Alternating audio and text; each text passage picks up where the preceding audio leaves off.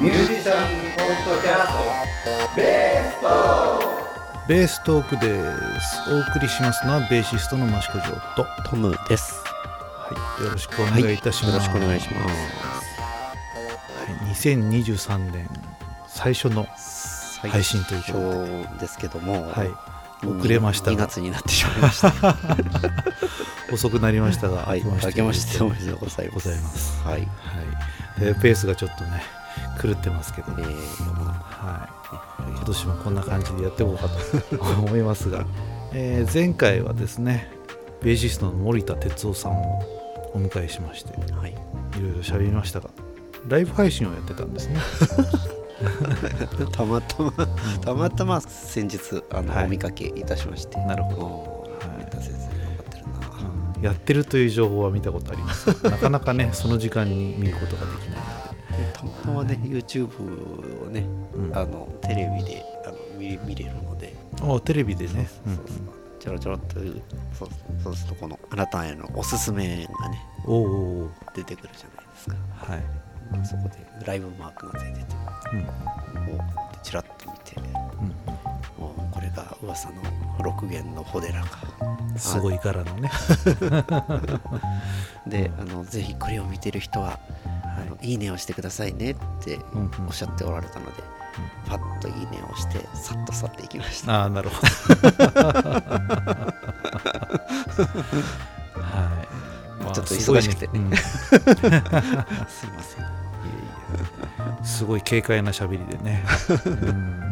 まあ、前回前々回とゲストで喋ってもらってますのでね。えーそっちの方もぜひ聞いてもらえたらなと思うんですけど。そうなかなか一人でね配信をやってる人っていうのはすごいなと思うわけですよ、ですよね。うん。まあ、僕なんかはねやっぱ誰かが相手してくれてればなんとか喋れるかなと思うんですけど一人で喋るのはすごいなと思ってね。しかも映像を撮りながらね。うん。そうね。すごいっすよね。っていうことでね、まあ、今回はちょっとその YouTube チャンネルをね紹介したいなと思うなんですけどなるほど。はい、両方ともね一人で喋ってる系の YouTube なんですけど、は そうですか。い、話題の方からいこうかな。なぜジャズが流行らないのかという配信をして、まあ、ちょっと話題になりました。えーミートたけしさんというえー。人がいます。ご存知ですか？えーっと、え、これはあれなんですか？あのずーっとこのなぜジャズは流行らないっていうタイトルで配信されてるんですか？ではないです。その そういう話題があったという感じですね。あの、私、はい。あの、あの、あなたへのおすすめでよく出てきああなるほど。る。見てないけど。うんうんえっとまあツイッターとかでね割とこの人がこう喋ってるよみたいな。あそうなんでですね。うん、あ結構いいこと言ってんじゃないとか、えー。考えさせられるよねみたいなあそうなんですね。うん言ってて。でまあこの人の動画が結構面白くてここ何日かずっと見てるんあ、ですけど。基本的なところは、まあ、この人のトップページにねあの自分の自己紹介みたいのがあって、まあ、それを見てもらうと分かるんですけど、えージャズベーシストの川村隆という方なんですね。うん、ですね。で2000何年だかにコントラバスでジャズの世界一を受賞したという経歴がある。なんか書いてありますね。うん、めっちゃくちゃうまいです。あもう華麗な感じでね、うん、素晴らしいっていう感じの人なんですけど、ええ。ーこの YouTube チャンネルの方はですね、ミートたけしという名前で、ね、ですねやってるわけですね。うん多分どっかに所属してそのゲーム配信をしたりとかしてるのかな。ゲーム？ゲーム。あ、そうストリートファイター5え？とかそういうやつ。ゲーマーなんですか？はい、格ゲー。格ゲーのなんかそういう、ゲーうん。対戦しながら喋ったりなんだりするんじゃないですかね。まあそっちの方は見たことないんですけど、ははい。まあ、それプラスなんか一人喋りのそのいろんな話題について喋りまくるという。すごいんですね。まあ、ものすごく多岐にわたっていろんなことを喋ってるんですけど、えその中にそのジャズはなぜ流行らないのかという話題でねうん。喋ってまして、まあ、ゲーマーでもあるんですけどねもともとはそのねコントラバス世界一みたいな方なのでミュージシャンとしてはね一流の方なんですよ。はあ。ジャズベーシストとしても活躍してますけどあ作曲家なんですね。作曲家がメインなのかな。まあ本当本当マルチに何でもやっちゃうみたいな形の人で。その人の話がものすごくこうね歯に絹着せぬ感じの物言いでね、はい、一部の人にはものすごく嫌われそうな発言なんだけど言っちゃうわみたいな感じでね。まあすごくまあ共感できるとこもあるし、まあ、ものすごいだから厳しい意見なんですよね、うん。まあ、プロの目から見てこんなの当然だろうみたいな感じでね、うん。まあ、よくあるやつがその例えばツイッター上でたまにね話題になるやつでただで絵描いてくれないとかそういう依頼をされてどうのこうのみたいな話題見たことないですか？まあ何でもいいんですけどただで演奏してくれとかね。友達なんだから安くしてくれみたいなやつとかあるじゃないですか。あれについてもねもうスパッとねなめられてんだよとかつって。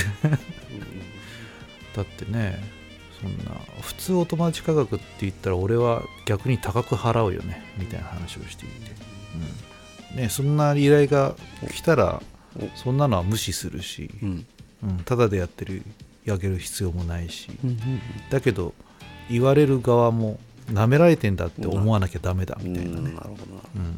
うん、もっと頑張んなきゃなみたいな、うんあ自分こんな風に言われちゃってなめられてんだって自覚してもっとなめられないように頑張るんだみたいなことを言ってて、ああそういう見方は結構斬新だなと思っ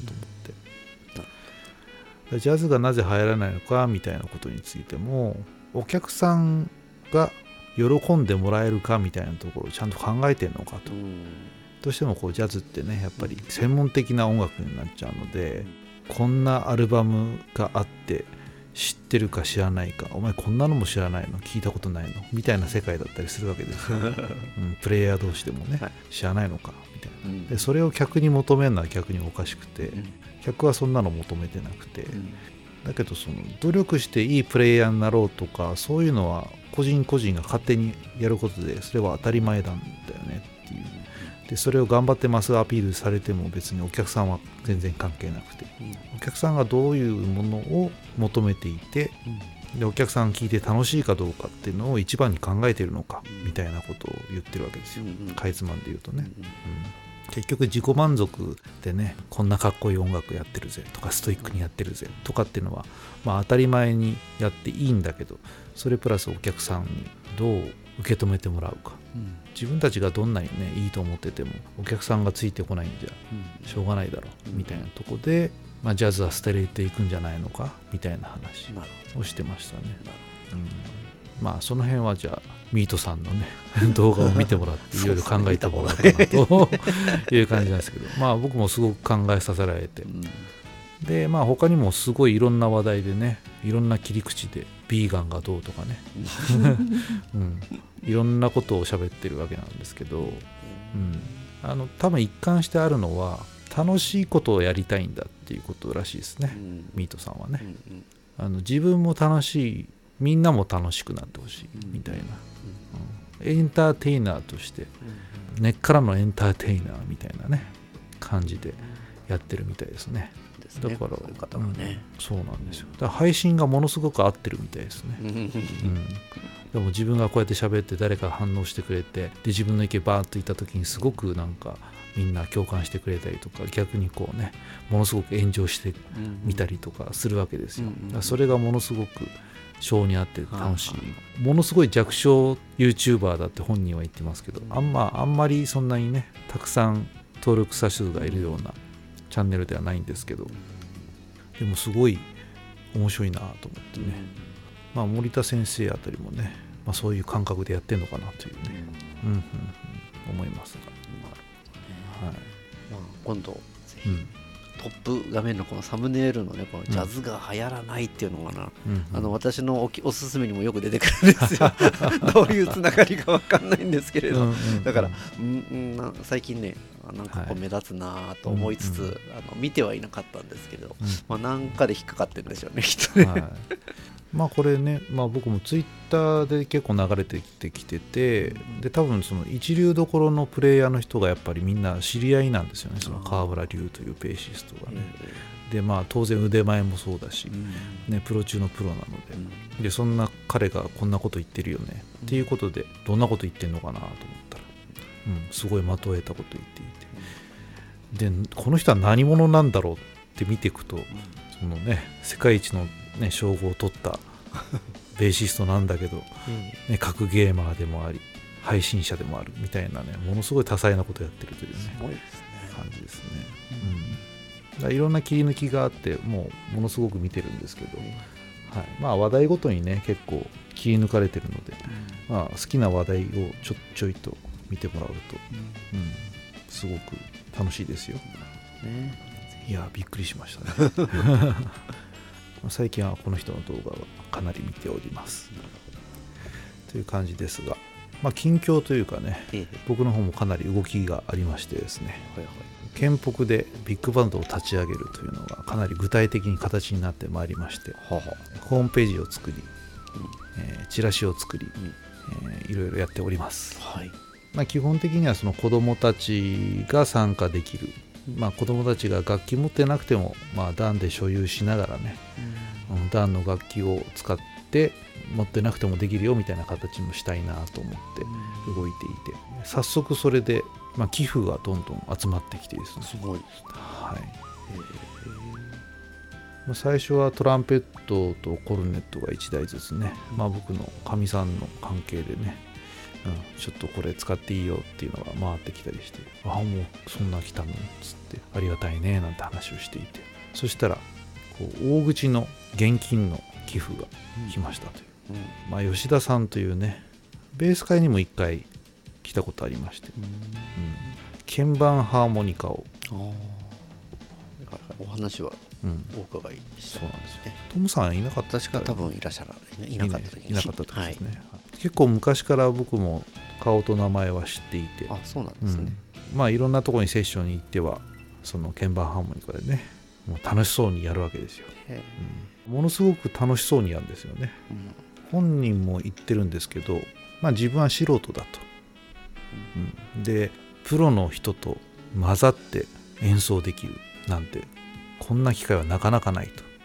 だジャムセッションという文化がねうん。そのプロのライブを見た後にジャムセッションに参加してプロと一緒に演奏できるなんて素晴らしいっていう感じでねすごく楽しんでる方なんですね。で結構割と自分で作曲もする方でで自分の書いた曲をそのミュージシャンに演奏してもらいながら一緒にジャムセッションするっていう方なんですけどね、まあ、その人がまあ僕のその新しく始めるビッグバンドのホームページを見たりなんかしてねはあ。メッセージが来ましてこれぐらいお金があればか楽器とか買えますか？みたいなメールが最初来たんですよ、うん。うん、でそこでまあその値段だとこういう風な楽器が買えるかもしれないし例えばメンテナンスがどうでとかうん長く使うためにはある程度質のいい楽器を買った方がいいよねとか例えばリース契約をしてまあ、いろんな楽器屋さんでやってるんですけど月に5000円ぐらいかな？5000円ぐらいずつ払って、まあ、払い終わると自分のものになるみたいな、まあ、カーリース的なやつ楽器でもあるんですけど。うん。例えばそういうところをこれから始めようって場合にリースをやるとして、まあ、そこに対して例えば団の方から少し寄付をし寄付というか援助しましょうかと。いうのもありじゃないですかねみたいなことをねいろいろこう話してたんですよ。どうん。そしたら分かりましたっつって、はい、寄付しますので使ってくださいみたいな感じでね、はい、5万円の寄付をいただいたわけですよ、ね、具体的にお金が来るってことがもう初めてだったので急いでこのねあのちゃんとした領収書を作って、うん。はい。まあ、ハンコとかはねあのもともと作りたいなと思って作ってたんですけどはい。バンドのハンコを作ってついて収入印紙を貼って。はい。大変だそうなんですよ。で今度ライブやるのいつですか？なんて話をしててね宇都宮にある金大臣というとこでライブやるときにそこでちょっと贈呈式やりたいですってことでね。分かりましたってことで。2ステージ終わった後にその贈呈式ってのをやらせてもらって、はい、そこでちょっとインタビューをしてみたいと思いますなんつってね。こう吉田さんの方から話題を振ってもらって。なんでこんなこと始めようとしたんですかとかね。もう話したことよく覚えてないんですけど、うん、いろいろそこの場にいる人にはこう思いの丈をね話せたなという感じで、えはい、非常にありがたいですね。話は前後しちゃうんですけど実はその日の昼間にですね僕がベースを始めるきっかけになった先輩がいるんですけど高校の時の2個上の先輩がいましてはい、その先輩と会ってたんですよね。その日の昼間に、はい、コロナになる前の時に何回か僕のライブにも来てもらってて東京の方にねその楽器持ち込みでなんかセッションバーみたいのがあるよみたいな感じでねそういうの遊びに行こうよみたいな話をしていてあいいですねなんつって。僕の憧れだったねムーンの語源のベースを持ってるわけですよ、はい、須藤満が使っていたあのはあウォールナットのねボディのねはい。語源のムーンのベースがあるんですけどちょっと調子悪いからちょっと見てくれる？なんつってね。原稿とか、まあ、弦張り替えとかボディを磨いてみたりとかやっときますよって預かったらコロナになってしまい、うん。しばらく会津じまいでですね。でやっとその日に会ったわけですよ。で「あメンテしときましたんで」つって「でいくらぐらいかかったの?」って言って、うん「これぐらいでいいですよ」っつったらなんか多めにくれたんですよね、うん。お金をね、うんいやそそんなにもらえないんでいやいやって言ってじゃあせっかくなのでちょっと寄付にしてもらえますかっていう話にしてね。ちょうどその吉田さんのためにね作ってたあの領収書と、まあ、空の領収書もあったんでちょっとこれ書いてちょっと1万円寄付ってことにしてくださいっつって。あいいよいいよっつって。その日のうちに6万円寄付が集まったという感じになってます、はい、そうですね。ついこの間の、まあ、バナナジャムというバンドをやってるんですけどギタリストが新しく若い子が入ったんですね、はい、なんとその子もあの寄付をしてくれて えーっつって、あのホームページとか見ました。ちょっと頑張ってください。みたいな感じでね。いやいやいや。ありがたいことでございます。どんどん受け付けておりますのでなんていうか。私も寄付しないといけない、ね本当にもう後に引けないぞって感じになってますんでね、うん、いろいろやっていきたいと思ってるんですが。はい。まあ、とりあえず4月からうん。正式にメンバーを募集。募集を開始するっていうはい形ですよね。今のところ決まってる動きがですねえっとまあ、4月の1日に矢板の方でその募集イベントライブをやろうと思ってまして、はい、そこに向けて今、えー本セクションやらなんやら1415人かな声をかけてちょっとライブをやるためにもうそのまあ時点でビッグバンドスタイルで、そうですねビッグバンドで見せる感じにして譜面を作ってみんなに渡してみたりとかしてですね、えーリハーサルが2月3月と1回ずつやって、まあ、4月にそのライブやろうかなという段階になっております、はい。でそのいつもねお世話になっている焚き火というね施設で、まあ、午後の時間を貸し切って、まあ、そこでライブをやろうかなと思ってたんですけど焚き火の方のね紹介で、まあ、近くに長峰公園というね、もう本当にもうローカルな話になっちゃうんですけどあのちょっと大きめな公園があるんですけど、まあ、ちょうど4月1日っていうことでね桜の名ま所です。あそうですね。毎年その桜祭りというのをね去年から始まったのかな、あそうなんですか。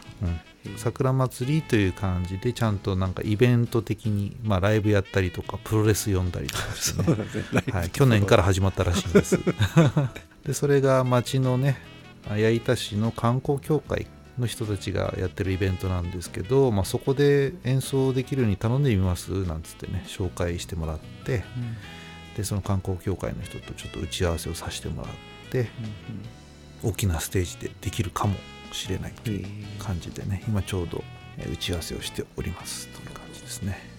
なのでまあそれが多分午前中やらざるを得ないのかなきっと、うん、な午後はねアイドルが出たりとかアイドルグループみたいのが出たりとか、まあ、プロレスをやったりとかする時間になるので、えビッグバンドだとねやっぱ仕込みの時間もマイク立てたりとかめんどくさいので、一番最初に持ってきた方がいいんじゃないかなみたいな感じでね、なので午前中の方でやらせてもらって、えー午後は午後でねやろうと思ってた焚き火の方でもライブやろうかなと、まあ、2回やっちゃおうかなみたいな感じかなと思ってますが、はい、また告知をしましょうじゃあ。そうですね。この場でもう。はい。はい、ちゃんと告知がスムーズにタイムリーになるように配信をしなきゃいけないなと思うんですけど。4月ですね。でも4月の最初初めそうですね。4月1日。1日でもう決まってるんですね、そこねそうです、はい、嘘のような本当の話でございます。じゃあまあこれをとりあえずこれをお聞きの皆様は、まあ、4そうですね。月1日。はこれエイプリルフールではない 本当ですみたいな。と ぜひその日に向けてそうですね。長野のはい。公演をチェックしていただそうですね。はい。まあそんなような感じでビッグバンドの方は動いておりまして。はい。そうですね。まあ名前がですね Walk on Clouds Big Band という名前なんですけど、はいはい。まあ、その名前の由来というのもねうん。その吉田さんのインタビューで聞かれたんですね、ほう。うん。まあ、いろんなビッグバンド結構ね宇都宮結構乱立していて、乱立っていうと変だな。たくさんありましてですね、スイングなんとかとかねそういう名前って結構ありがちなんで、うん。なので、まあ、なんかかっこいい名前ないかなと思ってね、うん、焼いたの Y とってどうのこうのして、うん、とか考えて英語のスラングでかっこいい言い回しないかなみたいなことを検索していたらこの「ウォークオンクラウズ」っていうのがね出てきまして。夢見てるような気持ちというか、まあ天にも昇るような気持ちみたいなね。そういう意味らしいんですね。はい、でこれでいこうってなってで、まあ、ドラムのね渡辺壮太君に彼は最近もう絵描きとしてもね活動を始めまして、まあ、デザインとかねその辺も達者なのでポスターを作ってもらったりとか、まあ、いろいろロゴを作ってもらったりとかねもうたくさん仕事をしてもらってねちょっとギャラは後払いだからよろしくってことでね いろいろやってもらってますが。いやいいですね。まあ後から気づいたんですけどね。マーカス・ミラーがうんあのマイルス・デイビスと共演をしている。あで共演していてちょっとマーカスがねあはい。マイルス・デイビスにちょっとインタビューしてるみたいな映像があるんですけど、えはい。その時にねマイルスとあの初めて演奏した時夢見るような気持ちだったよっていうのがあってちょうどそれでね「ウォーク・オン・クラウド」って言ってたんであすよ、そうだったんですねそうなんですよ。ね。うん、だからその言葉知らないと聞き逃しちゃうっていうか、うんうん字幕だけ見てればね夢のような気持ちだったよみたいなことでね言ってたんですけどなんか英語たまたま聞いてたらちょうどその単語が聞こえてきてねおこれだと思って。え そうなんですすごいですね面白いですね。あの動画私も見たことありましたけど、はい、実はそんな単語が、すごくあのあのあすごいすごいなぐいぐいいくなと思って、うんうんうんうん。すごい怖い。そうそうそうそう。マイルスの雰囲気がね。あの時どんなセーターだったのとかつってね聞いてね。なんかすごいなんかき切れられてるような顔であのてめえふざけんじゃねえとかつって。全然怒らないでよね全然あの気にしないでね。そうそうそう大物って感じですよね、あれがすごいうんな、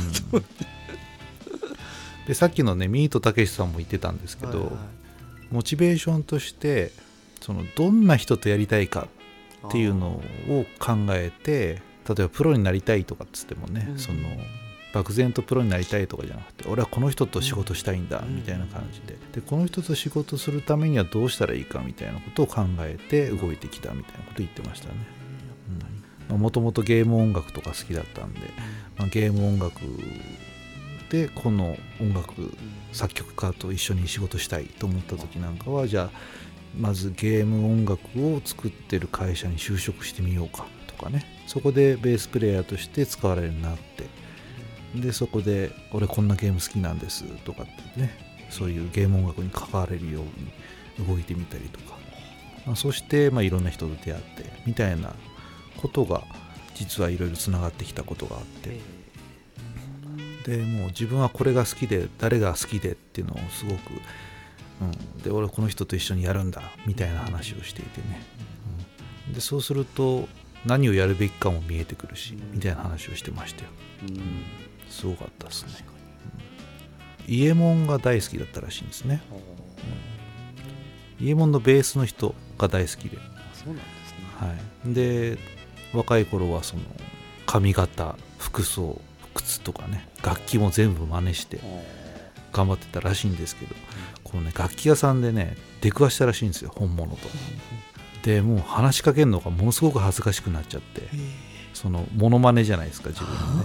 もうそっくりにモノマネしてるわけです。でも話しかけるの恥ずかしくなっちゃって何も話せずに帰ってもう丸坊主にして もうベースも全部売っ払ってジャズベを買ってみたいなことだったらしいですよ最近ね。それもなんか動画に載ってますけどそれでね再会してるんですよ。